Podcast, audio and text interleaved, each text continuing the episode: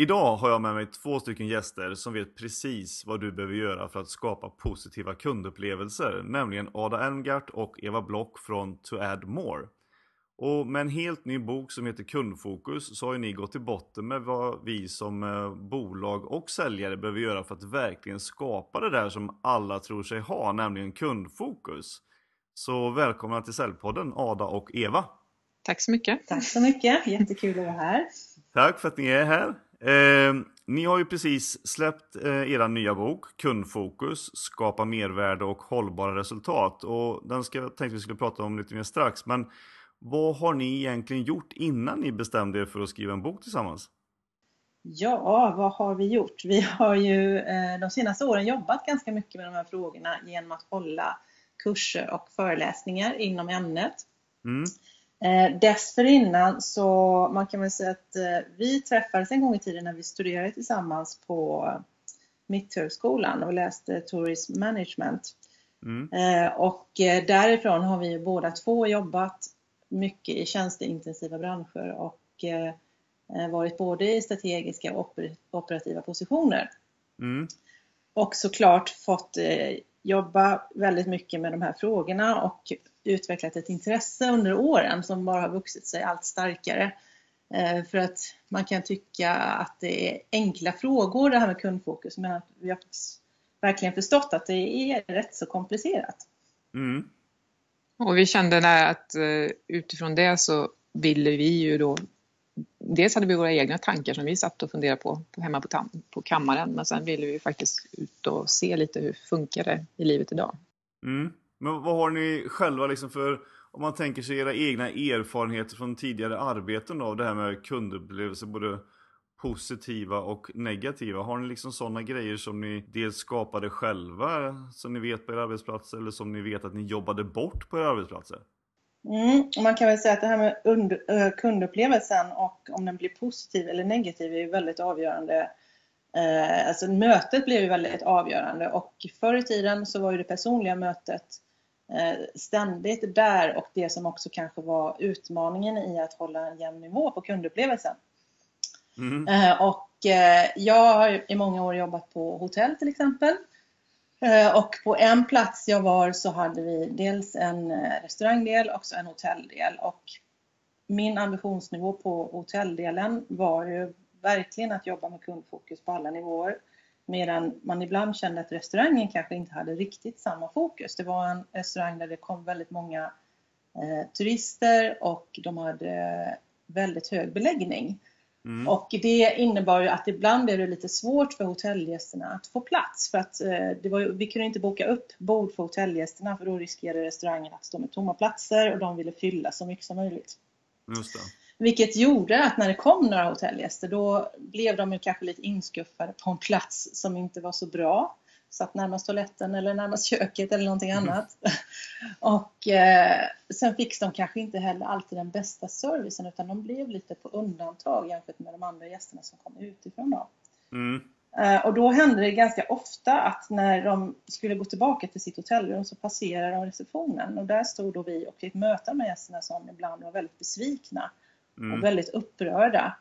Uh, och det kunde ju jag känna var ett jobbigt moment för att det, det var inte det jag ville stå för. Men samtidigt så det som är så viktigt när man jobbar med kundupplevelser det är att alltid ta ansvar för helheten oavsett var mm. i verksamheten du möter kunden. Så jag kan ju inte stå och säga att Nej vad tråkigt men jag är ledsen att det var dåligt i restaurangen men de, de har lite problem eller någonting. Så kan man ju inte säga utan då får man verkligen försöka fånga upp de här gästerna. Uh, ja, och där tyckte jag väl att jag lärde mig mycket eh, i hur jag skulle bemöta de här klagomålen och hur jag skulle bemöta de upprörda gästerna. Mm. Och för min del så tror jag att det handlar ju jättemycket om, i botten handlar det om att kunder och i det här fallet gäster vill ju bli sedda och bekräftade. Man vill ju känna att man är viktig när de kommer. Mm. Eh, och de kände inte så när de kom in i restaurangen, de kände att de hade hamnat på undantag. Och då blev det min uppgift att försöka väga upp det här genom att verkligen vara jätteintresserad och lyssna in. Så de kunde stå och berätta bra länge om vad de tyckte och tänkte om eh, stunden i restaurangen. Mm. Jag står och aktivt lyssnade. Jag brukar ta fram penna och papper på den tiden och stå och skriva ner stödord i det de sa för att visa att jag verkligen tyckte att det här var viktigt och att jag skulle ta det vidare. Mm. Så där blev, det blev en nyckel som jag har använt sedan egentligen framgent väldigt mycket och som jag tror är en av de viktigaste nycklarna. Det är att lyssna och lyssna in och faktiskt visa att man tycker att kunden är viktig. Mm. Eh, och förstår att, att man finns till för kunden. Men hur lyckas ni jobba bort det då? Eh, genom dialog får man väl säga. Det blir ju en, genom att eh, leverera tillbaka den här feedbacken in, in i restaurangen. Mm. Och sen så får man ju aktivt utifrån det försöka liksom ändra beteenden och så vidare. Men det var, det var ju ett problem som vi kanske inte hundraprocentigt lyckades lösa för att vi hade lite olika syn på det här med eh, hur hotellgästerna skulle, skulle eh, inte behandlas, men hur de skulle prioriteras kanske. Mm. Mm. Så jag kan inte säga, jag önskar att jag hade kunnat säga att vi jobbade bort det till 100% Vi kanske lyckades bli bättre, men vi lyckades inte riktigt fullt ut. Mm. Eh, och det var väl kanske som sagt, där var det lite money talks för det var gäster ut och gäster in. Eh, mm. Och lite mer kortsiktigt, men så jag tror det långsiktiga perspektivet hade vi vunnit på att, att ha ett annat tänk. Mm. Um, har du någon annan erfarenhet som du vill dela med dig av? Ada? Vi pratade lite om det, Eva och jag, innan just det här att det är ju också att positiv upplevelse man kanske tänker alla Disney, att det ska vara helt fantastiskt när man besöker en sån plats. Men du kan ju även på ett mindre, eller på ett bolag, tänka resan. Hur är det kunden möter oss hela vägen? Jag jobbade tidigare på ett utbildningsföretag och du kommer den första kontakten du har är ju många gånger via en webbsida eller genom en bok eller liknande och att du enkelt då som företag kan få att att man känner att man kan lätt, enkelt få kontakt med de människorna som jobbar på det här företaget och att man får igång dialogen absolut från början och ringar mm. in vad är det jag har behov av så att du verkligen får kärnan i vad är det jag har behov av. Och att sen leverera, när du väl levererar det som i det här fallet då, till exempel kurser och föreläsningar, att du följer upp och ser okej, okay, var kunden nöjd? Var det det här exakt det de ville betala för? Gör den uppföljningen och sen också hela vägen när du skickar sådana enkla saker med faktura, skicka en faktura som ser bra, fin ut. Du skickar gärna en, ett tack för att de överhuvudtaget har varit kund till dig. Det kan vara det lilla extra, det kan vara en kex, kan vara choklad eller vad som helst som visar att ja, men okej, de brydde sig om vad jag tyckte om det här leveransen och de brydde sig om också att tänka till lite extra och ge någonting till mig. Och eh, hela den här kedjan, kundens resa, börjar man fundera ganska mycket kring, tror jag. Just det. Ja, det är ju inte egentligen, känns ju inte att det borde vara så svårt att skapa de här eh, kund, positiva kundupplevelserna och, och, kundfokus kanske egentligen. Nej, det gör det ju inte. Man, man tycker ju att eh, det här borde ju alla fixa lätt. Men jag vet mm. att jag var någon gång på en eh, prisceremoni eh, där man pratar om om det här med att skapa kundupplevelser och att egentligen borde alla vara experter på det som mm. har med kunder att göra. Men och så säger den här personen att ja, det är ju inte rocket science. Eh, och jag har funderat ganska mycket på det där med, med rocket science eller inte. Och när vi pratar, eh, när vi intervjuar olika företagsledare i boken så är det också många som säger att det handlar bara om sunt förnuft. Eller inte bara, men det handlar mycket om sunt förnuft. Mm.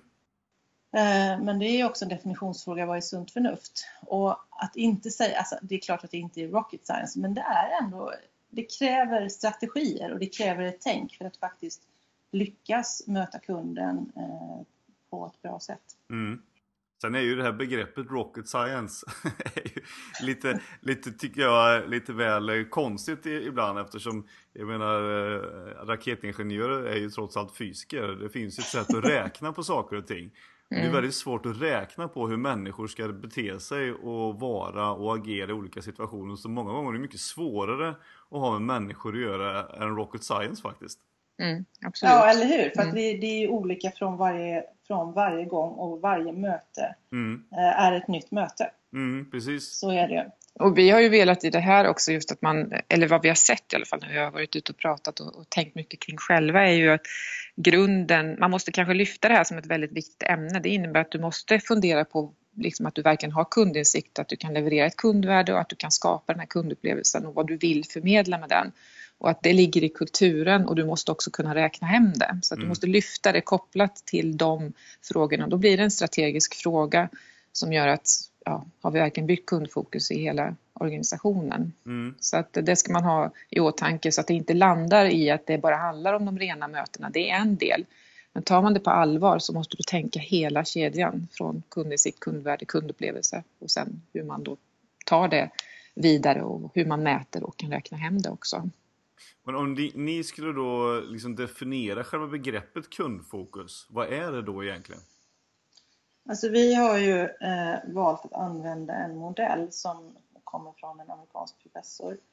Eh, och den bygger ju egentligen på att del 1 handlar om att skaffa sig en kundinsikt. Mm. Och det är ju någonting som baseras i att man har ett genuint intresse för kunden. Och att man verkligen, verkligen lyssnar in och försöker förstå både kundens problem och kundens behov. Mm.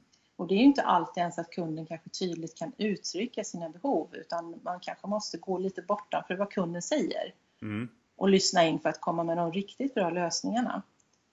Eh, Och där har vi ju ett exempel i IKEA till exempel, som vi inte har med i boken men som man ofta refererar till i- i olika sammanhang. Eh, De åker ju faktiskt fysiskt ut och sätter sig i kundernas vardagsrum och ser hur folk lever och hur de bor och vad det finns man kan göra för att underlätta deras vardag. Mm.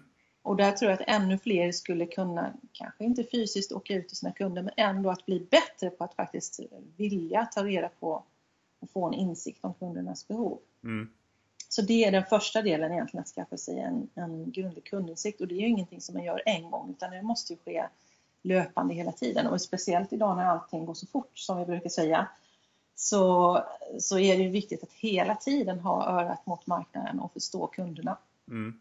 Det är faktiskt en av de avgörande parametrarna för att man ska nå framgång. Eh, Så kundinsikt är den första delen i den här modellen och utifrån den här insikten så gäller det ju sen att skapa största möjliga värde för kunden. Eh, Och det kan ju ske på olika sätt beroende på den insikten man har fått då. Mm. Eh, Och sen den tredje delen är ju då kundupplevelsen. Så att precis som Ada sa innan så är det, det blir ju ofta så att när man pratar kundfokus så blir det, man landar man i kundupplevelsen. Mm. Men för oss är det ett större begrepp än så. De andra delarna är ju minst lika viktiga. För att det också ska kunna mynna ut i en kundupplevelse som blir positiv. Just det. Det gäller att förstå sina kunder. Mm. Eh, och den modellen är väl egentligen det vi har jobbat utifrån. Eh, och kundupplevelsen blir såklart det som kunden märker av och det man möter eh, när man möter verksamheten. Och det kan den kan ju yttra sig på många olika sätt. Mm. Eh, Det kan ju vara en, en, ett möte, det kan ju idag kanske vara en helt digital upplevelse. Men bara för att den är digital så är den ju inte mindre viktig utan då gäller det också att tänka in hur man möter kunden. Mm. Eh, Och som vi sa, det, där är det ändå kanske, om du tänker att du beställer någonting på nätet, så finns det liksom ändå en systematik i det som gör att man eh, både kan sälja mer och möta kunden på ett, på ett likadant sätt varje gång. Ja, just det. Mest när man, möter kundupplev- när man har kundupplevelsen i ett fysiskt möte så blir det ju så avgörande av, av vilka personer det är som möts. Precis. Eh, dagsform eller vad man har med sig eller hur man överhuvudtaget gör och beter sig i organisationen eller hur man är mot varandra i organisationen speglar ju sig jätteväl i kundupplevelsen också. Just det. Eh, Och här har vi eh, kanske kommer att prata mer om det sen, men, men kulturen ser vi ju som jätteviktig. Mm. Som botten för kundupplevelsen. Jag tänkte att vi skulle komma in lite grann på boken eh, alldeles strax. Jag skulle bara kolla en sak just det med att ni har ju ett företag tillsammans som heter To Add More. Mm. Och ni är ute och föreläser och utbildar företag i hur de ska skapa det här med kundfokus då, som jag har förstått det. Ja, stämmer. Men vad är de vanligaste grejerna som ni då märker att det saknas hos bolag och organisationer? Eller hos säljare? För att kunden ska känna att han just får fokus på sig själv eller en, ja, en positiv kundupplevelse. Ni måste märka att det händer massa grejer. Ja, men ni gör ju inte det här. Nej, Det, och det är ju precis, det är rätt vanligt och det som vi har märkt många gånger är ju till exempel när vi har kommit ut och man vill stötta och hjälpa de som står direkt i fronten. Det är de som kanske skickas ibland på kurser. Mm. Eh, och många gånger upptäcker man att det är otroligt skickliga personer som har mycket med sig i bagaget och som vill väldigt väl. Men att det är inte helt ovanligt att man landar i att det är faktiskt så att de sitter i en organisation där det strategiska tänket fallerar lite, att man inte har funderat hela vägen. Vem är vår kund? Vilket värde skapar vi? Och vad ska kunden känna? Och då kanske många sitter och jobbar och försöker få till det här på ett jättebra sätt, men man har inte stöttning hela vägen eh, i organisationen. Och det här är också ganska intressant för att det är inte så vanligt att man delegerar ut ansvaret för kunden längst ut i fronten. Nej. Men vi ser att jag tycker att man, man det, först måste som Ada säger det strategiska tänket finnas i botten och sen kan man liksom jobba sig utåt mot kunden. Eh, men oftast blir det de som möter kunden i fronten som får ta egentligen hela ansvaret och som får skapa en upplevelse utifrån vad de bedömer är en bra upplevelse. Det blir lite som du i hotellreceptionen då? Mm. Lite så, att mm. var och en får ta sitt ansvar på något sätt men det finns egentligen ingen övergripande tanke när man som Ada sa, vad, vad vill vi att kunden ska känna när den är hos oss? Man kanske saknar både system och andra typer av stöd. Mm. Och sen kan det också vara en del i det här som vi har märkt ibland att man, man sitter eh, ute i organisationen och man vet att man pratar väldigt högt om kundfokus men sen har man inte hjälpt medarbetare att få bryta det här. Vad betyder det här i vardagen för mig? Eh, och vad, vad ska jag göra? Att det finns en frustration där. Vad betyder det krasst för mig i min vardag när jag går till jobbet på måndag? Mm. Hur agerar jag för att ha kundfokus? Och där behöver man ju hjälp och stöttning och det kan vara svårt när vi har varit ute och pratat så kan vi ge vissa nycklar på ett personligt plan. Men det är ju fortfarande så att man ibland kan känna att jo men det är en del i det men att de kanske behöver komma hem och få stöttning på ett annat plan också. Det. Eh, och det här bygger ju, det, att det bygger på det här sättet när du, om man säger, du ska försöka leverera en bra kundupplevelse. Det kan ju vara så att du har ett krav från organisationen att eh, det är till exempel du ska sälja en viss mängd. Men eh, den strukturen gör, kan också sätta hinder i leveransen till kunden. Att kommer det in en kund så kanske du inte lyssnar fullt ut på vilket behov eller problem de har utan du tänker jag ska sälja det här och det här. Mm. För att få eh, en bättre vad ska jag säga, bättre position i organisationen eller sälja mer. Mm. Så det börjar ju på något sätt i det strategiska tänket för att kunna leverera det man vill ha i slutändan. Det är klart att en ledning kanske också tror att det är på ett visst sätt många gånger ute i en organisation och sen så visar det sig att det faktiskt inte är så. Ja, det är nog inte alls helt ovanligt att man sitter och har en uppfattning om att, att det är på ett visst sätt. Eh, och det kan väl, man säger nu när vi har pratat med de här personerna på boken så kan man också se att det vi har pratat om det är ju deras tänk. Hur tänker de här personerna kring kunden? Men eh, det är ju inte ens säkert att de personerna har lyckats hundraprocentigt ut i sin front. Det, det har vi ju inte undersökt. Nej. Men det finns ju, för att bara hoppa tillbaka till lite olika hinder som, som kan finnas så tycker jag också att ett klassiskt i lite större företag det är ju att man har ett, ett så kallat stuprörstänk.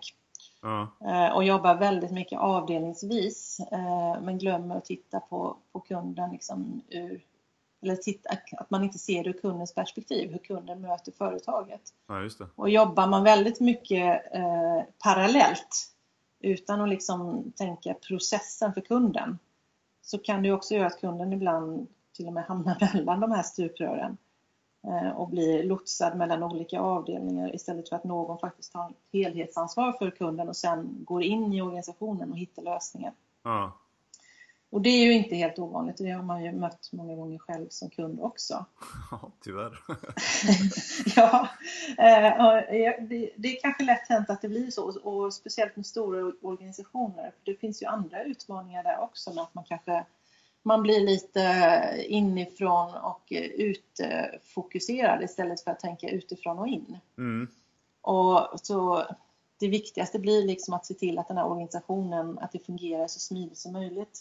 Men kanske inte alltid så smidigt som möjligt för kunden. Nej. Eh, utan maskineriet ska liksom funka. Eh, och sen glömmer man lite bort att tänka in kunden när man gör förändringar eller utvecklar eller håller på. Eh, och styr i organisationen. Mm. Men jag tänker, då har ju ni eh, liksom velat gå till botten med det här om hur man ska skapa kundfokus på bästa möjliga sätt genom att faktiskt skriva en hel bok om det här.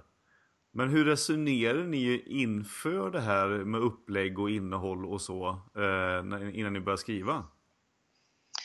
Och vi var, alltså säga, vi började nästan i bakänden på något sätt och det var att vi satt ju själva och funderade, jaha, hur fungerar det här egentligen? Är det vi som har vissa idéer? Hur ser det ut i olika företag? Så vi började i bakänden med att börja med att sätta upp ett antal frågor där vi kände, okej, okay, vi vill ut och prata med folk som arbetar dagligen med det här. Så vi mm. började med intervjuer och valde då ut ett antal företag som vi kände att vi ville prata med. Och vi tänkte lite så här som Nils Holgersson, vi ville se, kan vi åka från syd till norr också? Finns det en skillnad mellan den södra landsändan eller den norra landsändan eller mm. allt däremellan?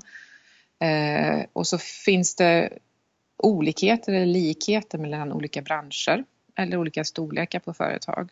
Eh, så det var lite så vi började. Och sen, sen tyckte vi väl också att vi, alltså det, den här typen av bok saknades lite grann för att det finns mycket, eller mycket, men det finns böcker med ganska eh, teoretiskt resonemang kring de här frågorna. Det finns böcker som är rena handböcker i hur du ska agera i kundmötet, vad du ska säga och hur du ska bete dig. Mm. Men just det lite grann mittemellan, när vi med vår ambition ville hjälpa företag att komma igång med en, en eh, resa mot ökat kundfokus, så ville vi att det här skulle bli lite mer utav en handbok som man enkelt kan använda när man behöver lite tips och tricks och stöd i den här resan. Mm.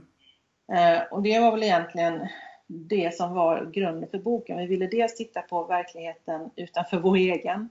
Hur tänker eh, man i andra branscher, stora och små verksamheter kring kunden? Eh, och sen ville vi koppla det till våra egna erfarenheter. Och sen dels till lite teori och sen göra det här till en slags handbok som man faktiskt kan använda sig av. Just det. Eh, och då finns det ju tipsrutor, det finns frågerutor och så vidare som, som ska vara en hjälp. Ja. Så en ganska praktisk bok eh, med ett lite teoretiskt resonemang där man också får de här berättelserna från andra företagsledare så att man kanske kan känna igen sig eller hitta eh, idéer i de här berättelserna också. Ja. Mm. Men hur valde ni ut liksom bolag i det här då? Är det både små enmansföretag upp till stora globala aktörer eller hur har det varit? Ja, det är en väldigt stor bredd kan man säga. Mm. Eh, det är allt ifrån eh, leksakstanten som eh, har jobbat med några, ett fåtal anställda upp till Clas Olsson och GKs i Ullared som ju har en enorm verksamhet fast mm. bara på en plats. Vi landar väl lite grann i att vi, det blir en del från besöksnäring och handel för att det ligger nära oss själva. Mm. Eh, och sen har vi ju valt lite grann, en del har vi valt utifrån att vi har vetat att de har högt kundfokus. Andra har vi mer bara varit nyfikna på. Eh, och som sagt, vi har velat få en mix utav eh, storlekar och branscher. Eh, och sen så eh, några har varit befintliga kontakter som vi haft sedan tidigare och andra är helt nya. Så det är egentligen en mix. Men, men eh, syftet har ju hela tiden varit att prata med de här personerna om deras syn kring kunden. Mm. Eh, och få då lite olika perspektiv. Man kan väl också säga att vi valde att prata med personer som har mandat och kraft också. Eh, att åstadkomma en förändringsresa i organisationen. Och det, så vi valde ju ledare i huvudsak. Mm. För att vi tror att det är, vi var övertygade från början om att det är en strategisk fråga, att det är där det börjar. Så det var därför vi också ville, valde den gruppen av människor att prata med. Ja, just det. Men hur, hur vet de om att de har kundfokus då? Vilka ja, det... frågor kan man ställa för att säkerställa att de själva förstår att de har det eller inte har det? Ja, alltså som sagt, vi har ju egentligen inte varit ute efter att utröna om de har kundfokus eller inte. Det är inte den grundfrågan vi har haft, utan vi har okay. velat höra hur de tänker kring kunden. Ja. Och vad de ser som utmaningar och möjligheter. Eh, men har, vi har ju ställt frågor som till exempel vem man ser som kund, för det är inte helt givet. Nej, just det. Eh, eh, den frågan kan vi kanske komma tillbaka till, den är ganska intressant. Eller vad, vad innebär kundfokus? För kundfokus kan ju innebära många olika saker, som vi pratade om innan. Så för en del är det bara kundupplevelsen till exempel. Men andra har ett mycket djupare resonemang kring vad kundfokus är för dem. Mm. Och sen har vi väl ställt frågor som hur de ser att man ska bygga en organisation för att kunna skapa kundfokus. Eh, hur man ser på ledarskap och medarbetarskap till exempel och företagskultur. Eh, och eh, vilka utmaningar och dilemman som finns då i samband med att bygga en, en kundfokuserad organisation eller hur, hur de tror att man ska kunna hålla kundfokus. Mm. Och sen en viktig del har ju varit också att försöka ta reda på hur har de tänkt och känt kring att koppla kundfokus och kundupplevelse till försäljning och resultat. Ja. Så att man ser den liksom kvittot på när verksamheten lyckats nå kundfokus. Ja. Den ville vi också ta reda på. Och man kan väl säga att några av de här företagen har ju, har vi ju sett sen, de har ju fått mycket priser och liknande för att de har jobbat just med de här delarna. Inte alla, men några av dem. Ja. Så att eh, det är också ett kvitto på att de kanske ändå har bestämt sig för att och har ett givet tänk kring kundfokusfrågor. Ja, en del har till och med fått tv-program. Ja, Precis. så är det. Så är det. Exakt. Mm. Mm. Marknadsföring kan man ju helt lugnt säga, eller ja, hur? exakt. Och det är ett företag som- det är Mm. rätt populärt och ändå så är det rätt roligt för brukar när vi är ute och föreläser så pratar vi ganska ofta om, om det här företaget och eh, då brukar jag fråga om det är någon som tittar på tv-programmet men det är aldrig någon som gör. Men eh, uppenbarligen är det ändå någon som gör det fast det är inte så många som kanske erkänner det när man ställer frågan. Nej, precis. Nej. Nej, men, Men, då, eh, eh, just, just GKs måste ju vara liksom ett sånt bolag som, som verkligen har förstått vad, vad människor vill ha för att få en, en positiv upplevelse och inte bara stå i kö utan byggt upp hela liksom eh, allt ifrån stugbyar till hotell och massa andra aktiviteter runt ett varuhus vilket är tämligen unikt ändå. Exakt. Ja. Och det är ju också, de har ju förstått sin marknad. Jag Mm. menar, jag tror inte att de, till exempel, vissa kundgrupper kommer de antagligen aldrig nå. Men de Nej. har förstått den gruppen människor de absolut har, som ambition att ha eh, som kunder. Mm. Och det tycker jag det var jättespännande om man ska gå in lite på det när vi träffade Jan Wallberg som är VD för hela GKs-koncernen. Så har de ju verkligen, de har ju ett tänk kring de här frågorna och eh, de jobbar ju mycket med, med kundupplevelsen såklart. Och de vill ju inte att man bara ska säga att man, ska, man åker för att handla utan man åker ju till Ullared och GKs för att få en upplevelse. Mm. Och de facto gör ju många det för att en del förlägger ju en semestervecka i, i Ullared och nyttjar allting som finns där. Man kanske går in på varuhuset flera dagar i rad men det, nu finns ju som sagt var campingbyar, hotell, det finns aktiviteter av olika slag. Så att man försöker fånga upp och få kunden att stanna, så länge som möjligt på den här Mm. platsen. Men att destinationen också, som de kallar det då, ska leverera samma typ av upplevelse. Att pizzeri, pizzan, som han sa, Jan Wallberg, får inte kosta eh, mer än eh, GKs priser. Utan den ska ju ha samma typ av prisnivå som man har till exempel i varuhuset. Så att Ja, kvaliteten i erbjudandet ska vara samma och lika. Det ska inte sticka ut på något sätt. Utan det är det här vi levererar och det är det vi står för. Man ska känna igen sig på samma sätt som på Ikea. Det kostar liksom inte Exakt. vare Nej. sig godiset eller korven kostar särskilt mycket heller om man Nej. har gått ut från butiken. Nej, exakt. Eh, Och sen är det ju spännande där tycker jag för att där jobbar man ju också mycket med eh, Alltså det är ju en gigantiskt stor butik som bara växer och växer men eh, där säger ju Jan också att när, om en kund kommer och frågar om någonting så ska, man, så ska den som jobbar i butiken verkligen kunna eh, ta reda på man frågar finns den här i storlek medium istället för små till exempel. Mm. Eh, Då får den här medarbetaren kanske gå 500 meter för att Mm. komma till lagret Mm. för att kunna se om den här finns i rätt storlek. Mm. Men det gör man ju. Mm. Eh, och som man säger, även om man kanske inte kan hålla samma eh, servicenivå som i en liten butik inne i stan där du bor så, så ska man ändå liksom kunna leverera så bra service som det bara går efter, efter de förutsättningar man har. Mm. Och likadant med klagomål är de ju väldigt skickliga på att fånga upp Eh, och göra någonting utav. Men jag tänker de som anställs då på eh, på GK till exempel och som har den här typen av uttalat eller andra bolag som ni intervjuat också men kanske Clas Olsson och, och Sieglas som ni nämnde att ni hade tidigare när vi pratade att, att ni hade intervjuat. Anställer man människor som är precis som Google gör att ni måste köpa idén om vad vi gör här annars kan ni inte jobba här. Och att Ja. i idén så inbegriper att ni måste ha en sån känsla för människor, en vilja att hjälpa dem. För annars kommer det inte funka. Många säger ju att, eller det har varit lite olika bland de vi har träffat, men Mm. flera är ju övertygade om att det kanske är så att man behöver ha en viss talang i botten. Bland annat Jan Wallberg säger ju det att ja, ska jag börja spela piano så kanske det krävs ändå att jag har en grundkänsla för musik någonstans. Sen kan du alltid bli bättre och öva mer.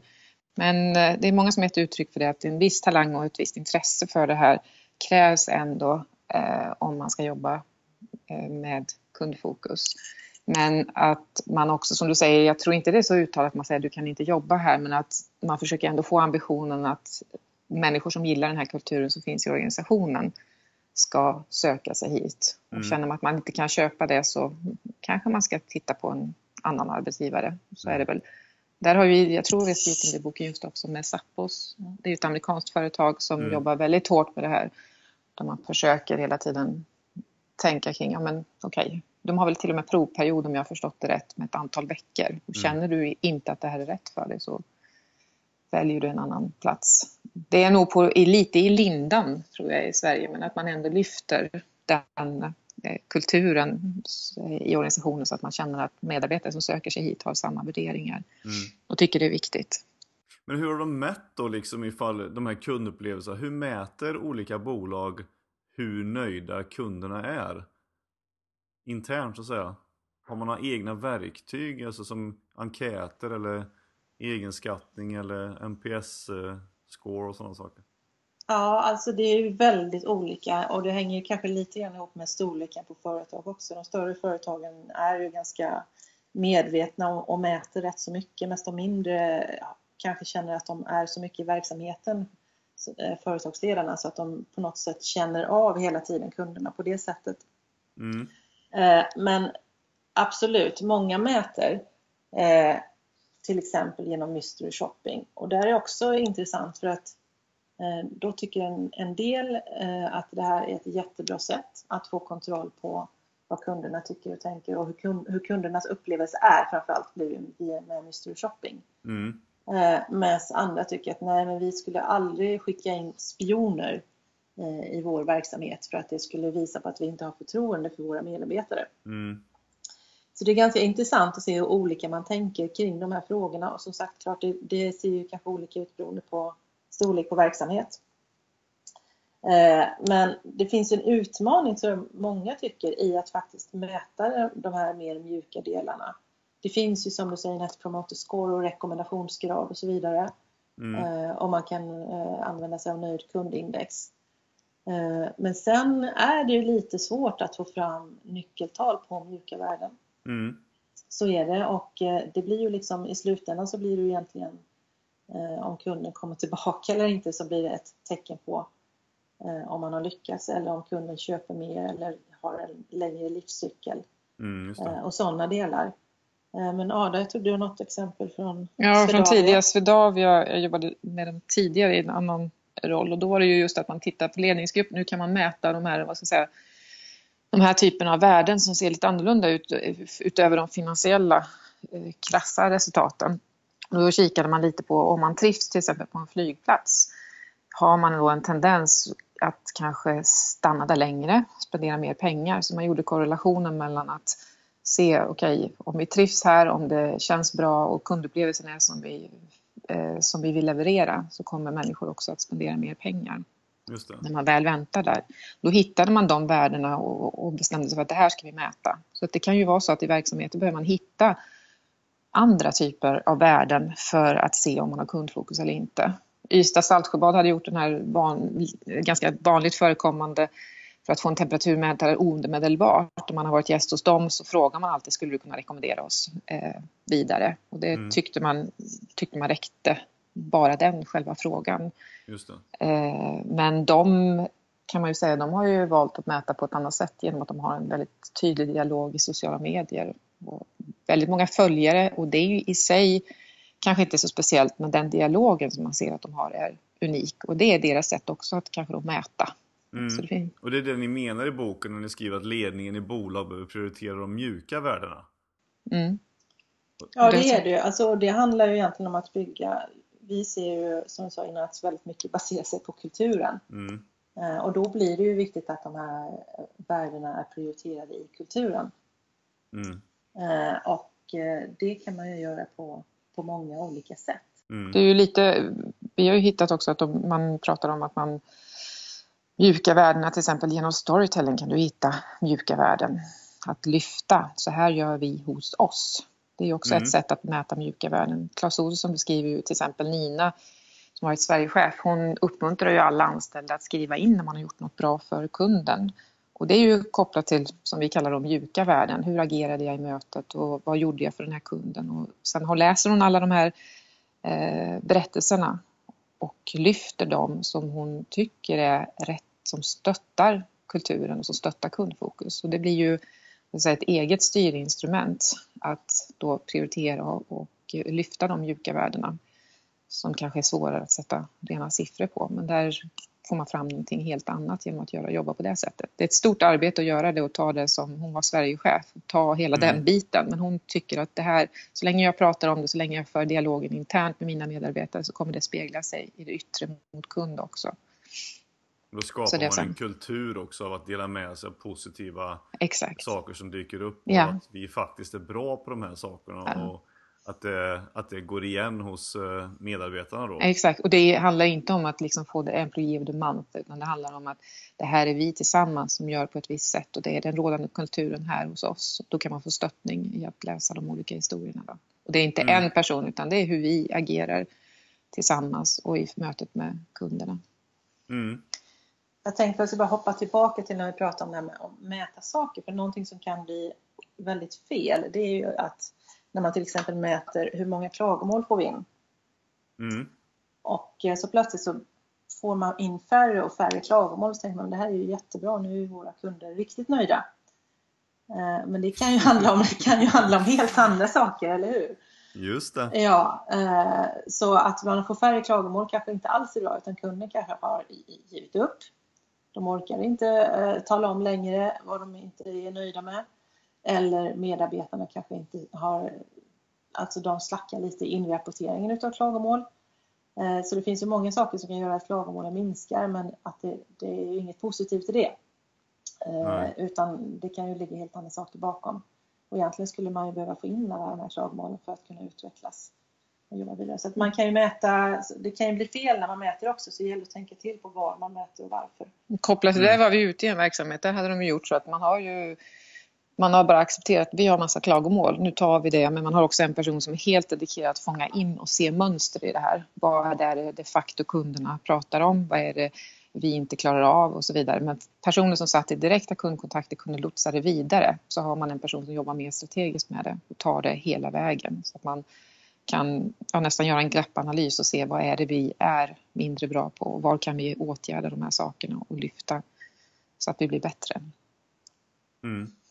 Ja, men det är väl eh, det som är själva problemet med, med eh, klagomål. Att en del hanterar det som rena personliga påhopp. Mm. Och då blir det en Mm. konfrontation. Medan istället för att bara följa med, ta emot och inse att här har de upptäckt någonting som vi kan göra bättre. Exakt. Vi inte är tillräckligt bra på. Och kan vi fixa det så kanske kundupplevelsen blir mycket bättre. Så man borde vara mycket mer glad över klagomål än vad man oftast är. Vi Ja. brukar säga det när vi är ute på föreläsningar, kurser, att vi tror definitivt att man ska se klagomål som en gåva. Mm. Men det är ju inte alltid så det känns kanske när man står här med den här jättearga kunden. Eh, Och där tror jag, där finns ju verkligen en utvecklingspotential hos väldigt många verksamheter. Att inte som du säger ta det på ett personligt plan.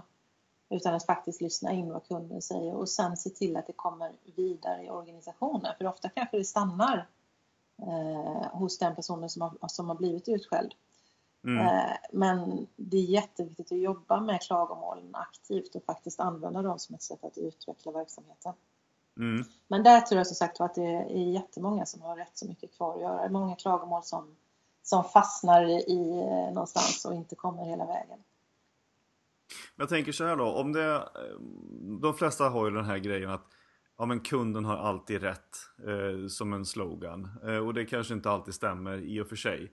Eh, men ibland så är ju, eh, alltså man kan ju sätta som kund om man ska köpa en produkt eller tjänst hos ett företag. eh, så gör man ju vissa val och ställer vissa krav och sådär. Mm. Men om man tänker i andra situationer där man till exempel i offentlig sektor inte egentligen är kund utan man är patient. Mm. Eh, och egentligen inte har så stora möjligheter eller kanske ens bör ställa krav på hur man vill ha sin behandling. Utan läkarna kanske är egentligen de som vet bäst. Mm. Men hur, hur, hur tar man det med kundfokus i offentlig sektor där man inte eh, mäter sådana här liksom, grejer på samma sätt kanske som, som man gör i privata bolag? Mm. Har du någon idé om det? Alltså där, blir det ju egentligen, där landar det ju egentligen ner väldigt mycket bemötande skulle jag säga. Mm. Eh, för som du säger, kunden kanske inte alltid rätt, men kunden har ju alltid rätt i sin känsla. Det kan man ju inte ta ifrån kunden. Eh, även om, om den inte har rätt i sak. Eh, och det gäller ju då att möta kunden på det sättet. Och eh, det är ganska intressant, jag såg någon undersökning som publicerades i DN för ett tag sedan. Eh, och nu vet jag inte, det var kanske inte eh, ett gigantiskt underlag för undersökningen och dessutom kanske inte hundraprocentigt statistiskt säkerställd. Men oavsett det så hade man tittat på när människor väljer vårdcentral. Mm. Eh, vad är de viktigaste faktorerna? Vad baserar man sina val på för faktorer? Och då var ju närheten kom som nummer ett. Eh, Mm. Men som man tänker att i toppen borde ju kanske rätt behandlingar och eh, säkra diagnoser och så vidare vara. Men som nummer ett kom närheten och som nummer två kom bemötandet. Mm. Eh, Så just i de fallen så skulle jag säga att bemötandet är jätteviktigt och avgörande. För om du kommer och söker vård till exempel så är du i ett, vad ska man säga, i ett tillstånd där du på något sätt ändå har ett bekymmer som du har hjälp med och du kanske är rädd och du kanske är fundersam på vad är det här som jag har fått. Eh, Du kanske också har googlat så du känner dig ju ganska säker på din diagnos. Det är ju inte ovanligt idag att du kommer till läkaren och berättar om eh, nästan det här och levererar ett svar på vad du har för sjukdom. Mm. Eh, vilket ju kan vara problematiskt för läkaren. Men då gäller det ju att bemöta det här på ett så bra sätt som möjligt och möta känslorna där skulle jag säga. Eh, så att där, där eh, handlar det väldigt mycket om att kunna möta personerna på ett, ett bra sätt. Mm. Men om man tänker så här, de, de bolag som inte har kommit igång med att sätta liksom kunden i fokus eller framförallt inte mäta det då. Vart ska de börja?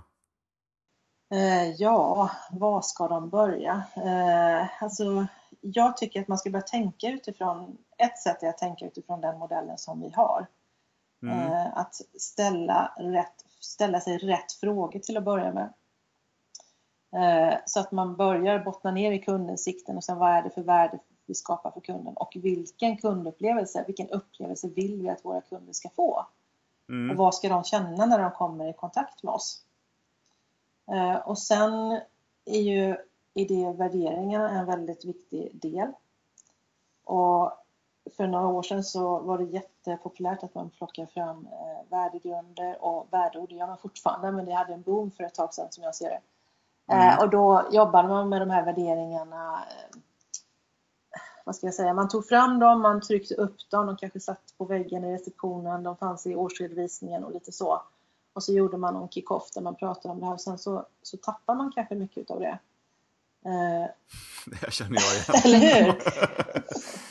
ja. Det, är- det är jätte, och det är jätteviktigt att ha, ha klart för sig vilka värderingar har vi för att kunna bygga en, en upplevelse och, och vara medveten om vilken känsla, vad man vill skapa för kunden.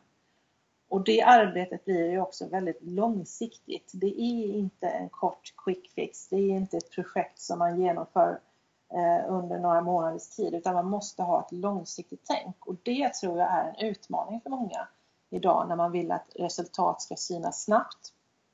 Mm. Eh, och eh, det blir svårt att motivera sånt som, som kräver en tid innan det liksom visar någonting på sista raden. Mm. Eh, och då gäller det faktiskt att verkligen ha bestämt sig för att det här vill vi göra. Vi ska ha uthållighet i det här.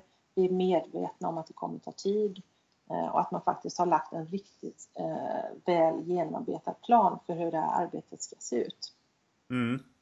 Eh, så om man börjar liksom med att ställa sig de rätta frågorna och sen jobba vidare utifrån det, eh, gör en plan och försöka och verkligen följa planen och följa upp eh, kontinuerligt. Och sen som sagt då, även när man tycker att man har tagit steg ett så är steg ett bara ett steg. Mm. Det gäller att jobba vidare hela tiden. Så har du väl börjat och tänker men nu ska vi bli en kundfokuserad verksamhet då har du liksom gjort ett ganska stort commitment som pågår för alltid. Och det önskar man ju att liksom kundfokuserad verksamhet är något som är prio ett. Ja, det önskar man ju för att någonstans så är det ju så att de flesta verksamheter är beroende av att det finns kunder. Ja. och eh, i, idag så om vi då plockar ut kundupplevelsen och kundfokus så blir det ju det man har möjlighet att konkurrera med. Mm. Och väldigt mycket ser likadant ut. Tjänster och produkter är, liknar varandra och det finns ju såklart andra saker man kan konkurrera med, med men eh, när allt annat är ganska lika så är det ju kundupplevelsen man kan sticka ut. Mm. Och även i de andra delarna med att, att lyssna till kunden för då har man ju också möjlighet att skaffa sig ett försprång. Har man bra koll på marknaden och på sina kunder så ser man ju också till att leverera det värdet som de vill ha eh, och möta deras förväntningar eller kanske helst överträffa dem för att det ska bli riktigt bra. Brukar det vara så att de här som ni har intervjuat att de, att de följer upp kunderna efteråt och frågar vad var det som gjorde att du köpte av oss egentligen och vad skulle du vilja att vi gjorde bättre nästa gång? Det finns ju absolut de som jobbar på det viset. Eh, ja. Till exempel har vi eh, intervjuat ett företag som heter Paloma som ligger uppe i Dalarna och som jobbar med nyhetsbrevssystem och andra typer av stöd för företag när de vill kommunicera med sina kunder. Mm. Ett ganska litet företag men de har vunnit rätt så många priser och blivit eh, välkända på grund av att de just har ett väldigt högt kundfokus. Mm. Eh, och de är ju eh, noga med att lyssna in vad kunderna tycker och tänker på olika plan och även när en kund faktiskt väljer att avsluta så ställer de många frågor och ser till att avsluta relationen på ett så bra sätt som det bara går. Mm. Och då blir det ju eh, då, då ser de det som att de, den här relationen avbryts just nu men den kan ju börjas om igen. Eh, och då är det viktigt att förutsättningarna för det finns. Mm. Ehm, så att visst, det, det, är ju, det är viktigt att liksom verkligen ställa frågorna och följa upp även efter köpet. Vi pratar mycket om före, under och efter. Mm. Eh, och efter glöms ju kanske inte så sällan bort. Jag tror att det finns jättemycket att göra efter. Eh, och inte kanske bara inte efter att man har avslutat eh, eller man har slutat att vara kund utan även när man har gjort ett köp. Så köper du någonting idag som är lite dyrare, du kanske köper en bil eller installerar ett nytt kök eller vad det nu kan vara för någonting. Så det är fortfarande väldigt ovanligt att det är faktiskt någon som ringer upp dig efter en vecka eller en månad och frågar dig. Eh, mm. Hur tycker du att det här är? Funkar ditt kök? Är du nöjd med din bil? Eh, det kommer, idag kommer det enkäter. Det kommer massvis med enkäter. Mm. Eh, eller möjligtvis så ringer det upp ett, ett undersökningsföretag på mm. uppdrag utav den här verksamheten och, och ställer frågor. Men jag tror, jag tror att de här kontakterna, att faktiskt företaget själva kan avsätta resurser för att prata med sina kunder. Mm. Eh, där finns en enorm potential om man mm. gör det. För att det visar mm. på ett, ett genuint intresse för kunden istället för att man lejer någon annan att göra det eller att man inte gör det alls. Jag tänker det är mycket högre trovärdighet också om det är så att man faktiskt, ni är så viktiga för oss så att vi väljer att göra det här själva och inte lägga ut det på en tredje part ja, som inte har någon kontakt med er. Ja. Och då, även om man känner att ja, men vi är inte rätt riggade och man kanske inte har personal som klarar av den biten så måste man kanske bara prioritera att det ska vi minsann sätta fokus på så att vi kan få en känsla för ja, totalen och vad de säger efter de har lämnat. Och det är ju mm.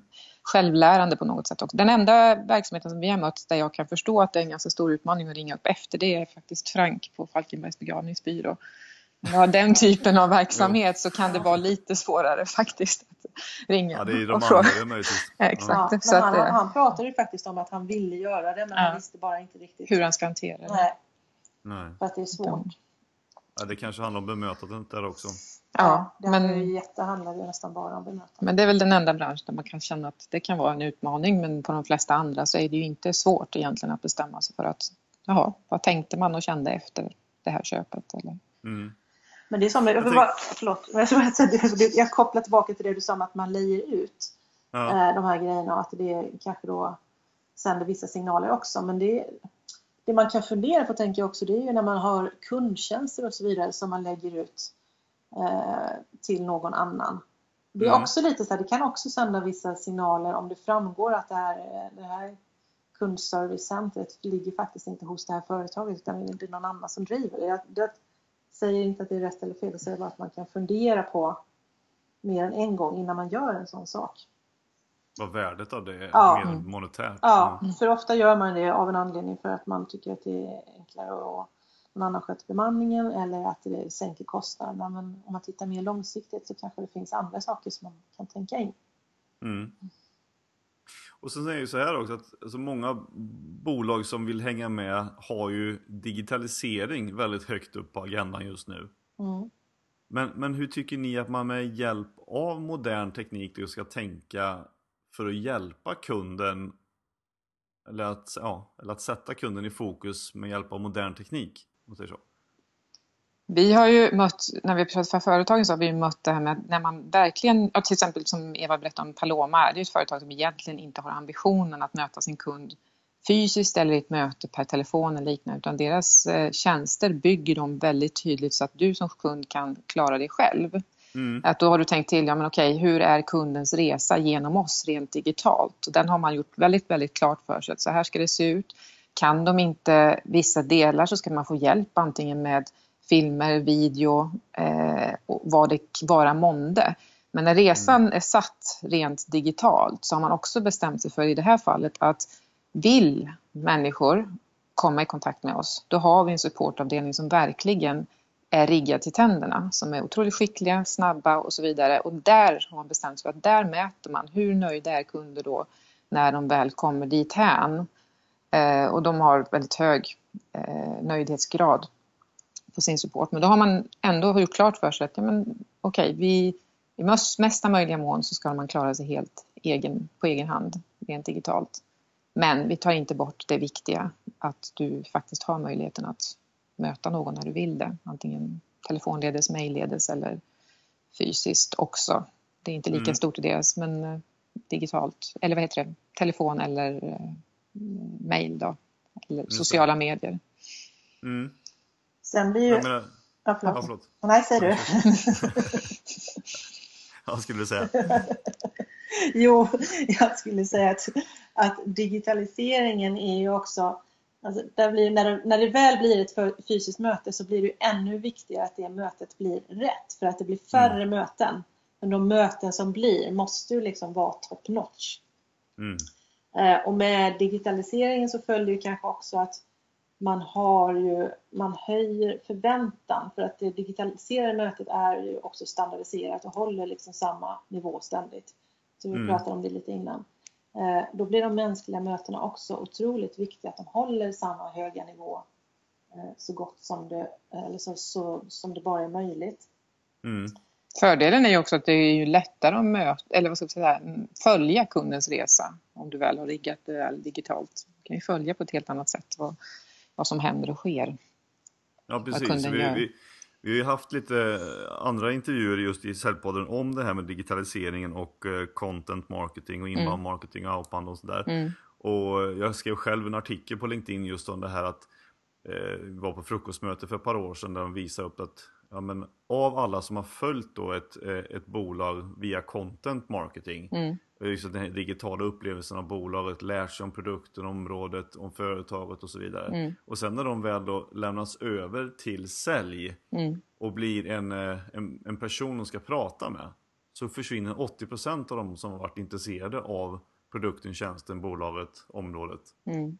För att de inte blir bemötta på rätt nivå. Nej, nej. Eh, och, då, och då helt plötsligt så känner man, men vänta nu, här har jag fått jättemycket information och nu börjar Mm. du om här på en låg nivå när jag ska Mm. prata med en människa. Mm. Och då blir det missmatch och då blir man inte intresserad och tycker man att, det är o, att de inte är trovärdiga Nej, längre. just det. Ja, det tror jag stämmer helt klart. Nej, och det, nej, det, det är nog verkligen så. Och sen har ju liksom den här, hela den här arenan för att kunna dela med sig av eh, kundupplevelser, har Exakt. alltså genom ja, men till exempel sociala medier eller forum eller ratingsajter. Har ju liksom exploderat Mm. fullständigt de senaste 5-10 åren. Men vad är de liksom stora skillnaderna som ni upplever jämfört för några år sedan vad det gäller just den biten? Vi har ju sett det som en, alltså det ser nog många tänker jag, men just det här att det är ju en enorm potential. Du får ju en omedelbar temperaturmätare på var du står i förhållande till kunder. Och du kommer ju också, det kommer ju också göra att har du verkligen lyckats att leverera exempelvis en bra kundupplevelse så är ju de som tro, är dig trogna väldigt villiga att sprida det vidare. Mm. Å andra sidan som sagt eh, säger väl alla också just att en missnöjd kund då får ju en enorm eh, det får ju en enorm spridningseffekt. Eh, Man säger ju det till många. Men vi har ju sett till exempel Tripadvisor, just om man kollar besöksnäring. Det är ju många företag i Sverige som inte har sett det som en möjlighet att arbeta väldigt mycket med Tri- Tripadvisor. Man vet ju själv när man reser någonstans så är det kanske den man använder väldigt mycket för att ta reda på, ja jag kan inte, det här är en vit fläck för mig, den här platsen, jag ska åka någonstans. Mm. Om man vänder på det här hemma så är det inte så många som har tagit det hela vägen utan där har du möjlighet att hela tiden eh, möta kunden både med ris och ros. Anders Nilsson på Ystad Saltsjöbad har jobbat jätteaktivt med det under flera år och man ser ju att de får ju igång en dialog som är fantastisk och du får inte bara igång dialogen med kunden utan kunder sinsemellan naturligtvis då kan, eller gäster sinsemellan kan ju hjälpa till. Så du får ju en, en styrka, absolut, om du arbetar aktivt med det. Och du kanske också bara måste inse att det finns inget annat sätt utan du måste finnas där Precis. och se det som en potential. Så är det nog. Det, man blir ju väldigt, det blir väldigt icke-sugen att åka någonstans när du ser att de inte alls har någon dialog med sina befintliga kunder idag i alla fall inom, i de här kanalerna. Nej, precis. Och dialogen i sig säger ju också ganska mycket om verksamheten för där ser man ju hur bemöter eh, den, det här företaget sina kunder, hur bemöter de klagomålen? Eh, tackar de för berömmet och så vidare. Och här i det här fallet så är det, han är VD, han gör den delen. Han säger att jag kan inte sätta någon vem som helst utan här har jag verkligen möjligheten och jag tycker det är så viktigt så att jag lägger den tiden på det. Ja. Och det är också ett ganska stort ställningstagande att då har man bestämt sig att lägga kraft och energi där. Det är rätt intressant just om man tittar på Tripadvisor för att där kan de ju trots allt ha en dialog och när de gångerna har varit att, att personen som har till exempel har klagat Mm. får eh, svar tillbaka att du skriver att det här och det här hände. Fast Ja. faktum var ju att du kom in här och sa det här och det här och min, min eh, medarbetare blev till och med fysiskt att- attackerad av dig. Så det som du skriver här stämmer ju inte riktigt men du är jättevälkommen tillbaka om du kan liksom bla bla bla. Och då blir ju de andra som läser och tänker att okej, är det var lite onyanserat den där Mm. negativa Ja. kritiken eh, som den här besökaren hade gjort. Och på så Mm. vis kan man ju återupprätta ett, ett förtroende Exakt. hos nya besökare. Så visst är det Ja. jätteviktigt. Mm. Ja. Men också en balansgång skulle jag säga, för just det, exemplet du hade, det är ju svårt. Mm, absolut. Eh, ja, så det gäller ju att balansera och möta upp och, upp och eh, ofta kanske det bästa är att uppmana, alltså får man klagomål så oftast det bästa är att uppmana den här personen som klagar att kontakta företaget direkt och då skriva att vi, vi vill gärna hjälpa dig. Ja. Eh, Det vore toppen om du kan komma tillbaka till oss, du når oss här så att vi kan liksom reda ut det här. Istället för att kanske lägga upp allting till allmän beskådan så har man ändå visat att man, man, vill ju, man vill ju ställa saker och ting till rätta men man behöver inte alltid berätta kanske exakt hur eller vem, vem som har rätt eller fel för den Nej, delen väldigt- heller. Nej, det är väldigt balansgång det där. Ja, Men jag det tänker finns du ju- sa, ja, förlåt. Nej, men det finns ju som på Twitter till exempel finns det ju också eh, sådana här eh, alerts. Så att ifall någon skriver någonting om ditt företag så ploppar det upp då i, eh, i ditt eget flöde och att du kan direkt kommentera det tillbaka. Jag vet att till exempel eh, American Airlines och andra sådana här eh, bolag lite större som har den funktionen. Så att om någon skriver på Twitter att jaha men den jäkla American Airlines, nu står jag här i kö igen och väntar liksom, bla bla bla. Och blir jätteirriterad på Twitter och Ja. sen så då fem minuter senare så svarar någon från American Airlines och säger att Mm. vi ber om ursäkt för detta, det var en brand i en Mm. motor som gjorde att vi plan, Ja. planet inte kunde Mm. lyfta. Vi tog er säkerhet först men du får gärna komma hit liksom. eh, Det var en servicedisk på plan 5 så ska vi hjälpa dig. Ja, det är ju Eh, klockrent. Mm. Okej, eh, vad ska man svara som arg resenär på det? Eh, vad bra. Eh, liksom, man blir helt avklädd då i sin kritik. Ja. Ja. Och det är väl det man måste komma ihåg, liksom man ser vad som har hänt de sista 5-10 åren, men jag tror att de facto just det att bestämma sig för att det finns ingen annan väg. Det är så, du måste möta människor i de här forumen. Du Mm. måste möta dina kunder och dina gäster. Och jag ser ju mina ungdomar hemma där de handlar några produkter idag till exempel. Jag menar, det första de gör är ju att gå in på ratingsajten naturligtvis, för att sen, för de köper mycket utanför Sverige. Mm. Och jag menar, där är ju väldigt tydligt, ja, men, är det inte okej så nej, men, det finns ingen anledning att handla ifrån de bolagen. Det är Nej. bara borta, omedelbart borta. Så att, Så jag, var vad, ute och reste, i- jag var ute och reste några veckor i Europa här i- nu i vår. ja. Och det är ju intressant att se hur hotellen verkligen uppmanar sina gäster att eh, gå in på olika bedömningssajter och faktiskt skriva om de är nöjda, står det ofta på det lilla brevet som ligger på hotellet. Då. Ja. Eh, så att för, för många hotell till exempel så är det ju liksom det är ju avgörande vad som skrivs för att det är där man går in och tittar eller de olika boknings, hur man graderas på de olika bokningssajterna. Mm. Eh, och det är väl, alltså jag kan inte se något negativt i det för det blir ju en enorm trigger att faktiskt se till att leverera på kundlöftet. Eh, och att Mm. kundupplevelserna blir bra. Eh, det blir ju en motor för de här företagen för att deras verksamhet överhuvudtaget ska finnas kvar. Mm. Sen som du säger, klart det, det, det är ju tråkigt när man får, då får en negativ feedback men då gäller det att bemöta den på, på det allra bästa sättet och framförallt att inte ge, ge sig in i någon pingpongmatch där utan försöka och säga, ta ner det och ta hem det Mm. och visa bara att man, man, man lyssnar och sen att man vill lösa det på bästa sätt. Mm. Men vad, vad tror ni, liksom, det här är ju trots allt en, en podd om försäljning. Ja. Så vad, vad, vad tror ni kommer liksom bli en säljares viktigaste egenskaper framöver då för att se till att kunderna ska få en så bra upplevelse som möjligt av både bolaget och, och framförallt av säljaren också då? Alltså vi tror ju verkligen att det handlar om att, alltså äkthet på något sätt, äkta är ju ett sånt där inord. Men, men Mm. det finns ju väldigt mycket i det ordet. Och att man är eh, som säljare faktiskt, istället för att tänka att jag ska sälja den här varan eller jag ska sälja den här tjänsten, så vill, man lösa kundens problem och hjälpa till att lösa behoven. Mm. Och med den inställningen faktiskt kunna, eh, vad ska jag säga, ställa rätt frågor och ringa in. Vad är det den här personen verkligen är här för? Menar, det kan ju vara Mm. att de ger uttryck för att det här är någonting jag ska köpa, punkt. Men det kanske inte alls det man söker egentligen för att man har inte kunskapen om hela företagets eh, möjlighet att lösa mitt problem eller behov. Mm. Men om man, om man tänker då på själva eh, kundservicearbete. De som sitter i kundtjänst eller som har kundservice som yrke även i, ja, men som du berättat inledningsvis här med hotell. Det är ju rent kundservice också. Mm. Eller många, många jobb inom olika bolag och organisationer är ju kundservice. Mm. Men vart går den utvecklingen och hur kommer det att se ut det arbetet om låt säga 10-15 år? Alltså vi ser ju redan idag att kunden ser ju sig själv många gånger som expert. Man, Mm. man blir ju det genom att man googlar runt väldigt mycket och söker information innan man går vidare och tar kontakt med den verksamheten där man är intresserad av att göra ett köp. Eh, Och det är ju en utmaning för vissa att kunna möta upp till det här som du sa själv med, med digitaliseringsdelen, att man möter företaget digitalt och då tycker man att de är på en, man möts på en bra nivå och sen så kommer man till det personliga mötet och plötsligt halkar man ner. Eh, och där kommer ju vara en utmaning att lyckas leverera på mötet oavsett om det är digitalt eller personligt. Mm. Och det kommer man att behöva fokusera ganska mycket på framöver. Eh, sen är det ju en del i det hela är att vi gillar upplevelser mer och mer. Eh, så att skapa kundupplevelser som faktiskt, det är svårt för alla att skapa unika kundupplevelser, men att göra kundupplevelserna så bra som möjligt och kunna på olika sätt sticka ut eh, tror vi också kommer vara avgörande i framtiden. Kundupplevelsen blir jättebetydelsefull.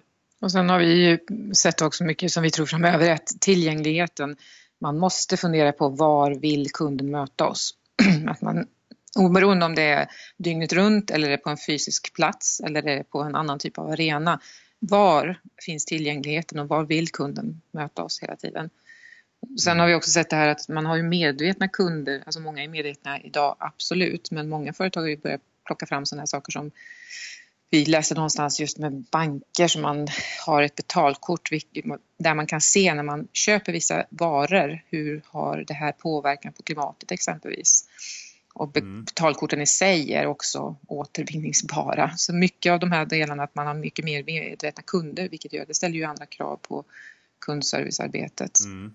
Och Neva pratade om det här med kunden som expert. Det innebär ju också att när du sitter och arbetar med de här frågorna så måste du ju själv också vara väldigt påläst och kunnig om det som vi de facto levererar som verksamhet. Ja, intressant. Ja, och sen skulle jag säga att det personliga, alltså när vi, vi säger att mycket sker digitalt och så vidare, men då, eh, då blir det också, när mötet väl sker, så blir det jätteviktigt. Eh, och mm. Eh, det bygger ju mycket på, kanske inte så mycket på att man har såna här väldigt strikta riktlinjer i hur man ska agera och hur, vad man ska säga exakt i vissa situationer. Det kan vara bra att det finns ett stöd i det, men att det också finns en frihet för medarbetarna att kunna agera utifrån varje kund. Eh, mm. Och det kommer nog också bli viktigare för att verkligen kunna möta kunderna. Men då, då måste det ju finnas en, någonting i botten. Det måste ju finnas en, en kultur så att man vet hur man förväntas vara. Eh, det måste finnas också eh, ska säga, strukturer i botten. Så att man kan utifrån det sen kanske vara lite individuell i själva mötet och vara personlig i mötet. Det. det. tror jag också kommer vara viktigt, att, att det blir personligt när mötet väl sker fast det ändå är professionellt. Ja. Mm. Att man är genuin och tar ansvar alltså. Ja, mm. exakt. Kunde inte sagt det bättre själv. Nej, tack. en bra summering. men, men om man lyssnar på det här och tänker att eh, men Eva och Ada bara måste komma hit och, och, hjälpa oss med det här med att skapa kundfokus och bättre kundupplevelser. Hur, hur gör man då för enklast att ha kontakt med er? Ja, man ringer, man mejlar, man går in på vår hemsida. Det finns massor med sätt. Vi heter ju, företaget heter toadmore.se så det är väl lättast att gå in där så hittar man alla våra kontaktuppgifter. Mm. Eh, kan man skicka en intresseförfrågan eller man kan ringa oss.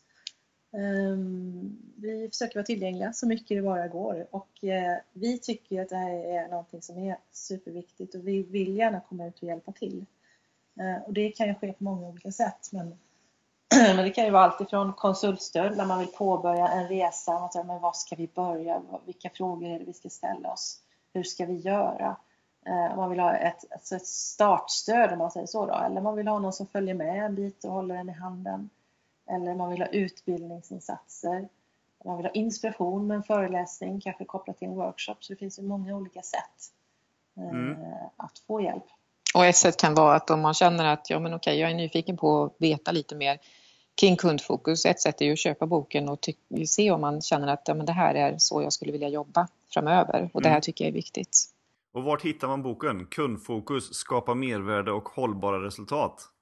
Den finns naturligtvis då både på Adlibris och Bokus och den går naturligtvis att köpa genom oss också. Mm. Så det är bara att höra av sig. Vi ska lägga upp lite länkar till det här också på säljpodden.se så att man kan klicka sig direkt där till det här avsnittet. Tack så mycket. Mm. Mm.